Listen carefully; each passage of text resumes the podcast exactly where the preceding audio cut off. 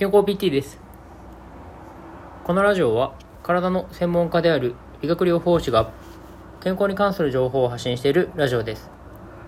そしてこの本日の学びという収録放送は僕が日々の臨床現場や自己学習の中で学んだことや感じたことを音声日記のような形で残している放送です。ということで本日は痛みの組織を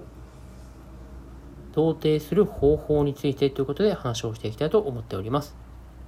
この痛みの組織を同定するっていうですね、まいわゆるこう判断するっていう方法に関してなんですけど、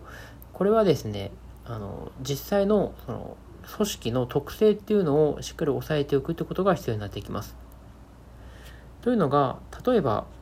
肩が痛いですっていうふうに来られた時に、肩の痛みって言っても、筋肉が痛い場合もあれば、人体が痛い場合もありますし、もしかすると骨に問題がある場合もありますよね。でそういった時に、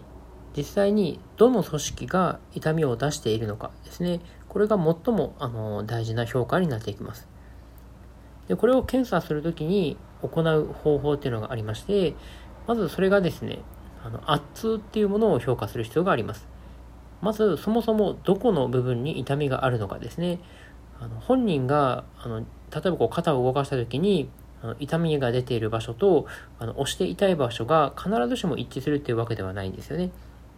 腕を上げた時は肩の上の方が痛いけどでも実際に圧を確かめてみたら逆に肩の下の方が痛いということもよくあります。でこうやったあの痛みの場所とそのね、こう実際にこう動かして痛みが出ている場所と押して痛い場所っていうのをちゃんとこう判断した上でまあ、それによってこれがまずそのねあの痛みがその筋肉から来ているのかですね。あとはそういったこう人体から来ているかというのを判断していきます。であとはその実際にその押して痛い場所がある程度分かったとして、まあ、そのねあのそこの場所をこう押した時にその押す圧によってもまた少し変わってくるところがありましてあの弱い圧であればねあの皮膚とかあの筋筋膜って呼ばれる部分の、痛みのところをある程度こう判断することができますけど、まあ、さらにこう強い圧にしていくとより深い部分のその人体とかですね、まあ、そういったところの痛みってところもあの判断できるようにあのなってくるかと思います。まあ、ただ、この押した時の圧だけで判断するっていうのはなかなか難しい部分もあって、まあ、それをね、さらにこう、あの補足して評価する方法として、あの筋肉を収縮させた時に痛みが出るかどうかっていうのがすごく大事になります。いわゆるこう収縮時痛っていうものなんですけど、これを判断することによって、その収縮時に痛みが出るっていうことは、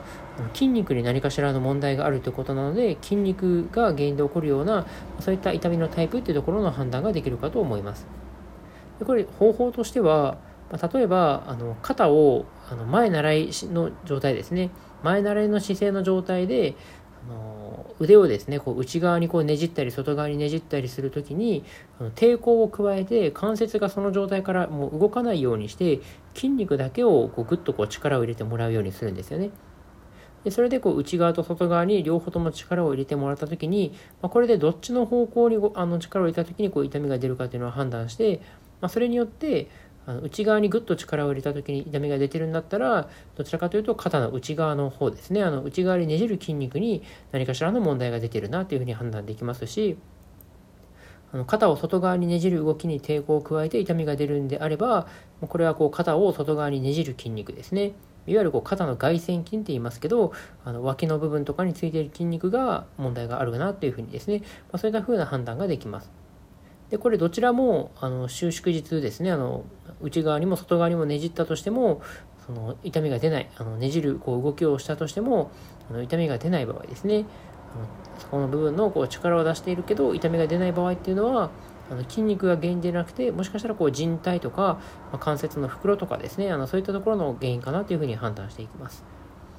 でこれでその今度はねこう関節自体を実際にこう動かしていくようなあの操作をしてあのいわゆるこうストレッチするような感じですね。関節を最大限可動域いっぱいこう動かした時に、まあ、それでやっぱりこう最後こうグッとこう伸ばされた時に痛みが出るっていうのであれば、まあ、これはおそらくあの収縮時痛がなくて身長痛だけがあるってなればあのいわゆるこう人体っていうのはねそういったこう関節があの大きく動いた時にそれを制御する役割があるので、まあ、それで痛みが出るんであればやっぱりこれは人体が影響して痛みが出てるんじゃないかっていうふうな判断ができるわけなんですよね。まあ、そういったねあの評価をしていきながらあのどの組織が痛みの原因になってるかっていうのをしっかりこうあの判断していくということですね。まあ、それらをやっても痛みがなくてあの、ね、こうどこが原因なのかと判断するときにもう一つ大事なのがあの交脱っていうですねいわゆるこう打診っていうのをしてその、まあ、骨に何か問題がないかっていうのを評価することもあの一つ大事になりますね。あの骨がね何かしら問題がある場合っていうのはそこの骨の部分を指で軽くトントントンってするだけでもあのズキズキした痛みが出るんですよね。ですんで先ほどのこの収縮時痛と伸長痛ですね、まそして圧痛に加えてこのあの高脱っていうですね、まこれも同時に評価していただくと筋肉人体そしてま関節の袋とかそのあれですねこう骨自体の痛みとかっていうところも含めてあの評価した上であのどの組織が問題があるのかっていうのを判断できるかと思いますんで、まあ、そしてねその判断した結果あの治療方法としてもそのどの組織が問題かにもよってねあの変わってきますんであのそのねこう組織によってしっかりこう治療方針を変えていくということも大事になります。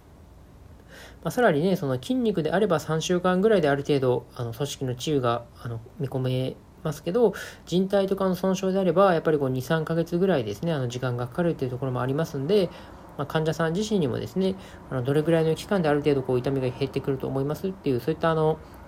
あの説明をすることにもあのこの組織を判断するということがすごく大事になってきますんで、まあ、ぜひですね今回の話を参考にしていただいてあの皆さん自身もですね何かしら痛みが出た時にどの動きとかどの動作をした時に痛みが出るかっていうところも参考にしていただけたらと思います。はい、ということで今回は痛みの組織を同定する方法について話をさせていただきました。本日も最後まで聴いていただきありがとうございました。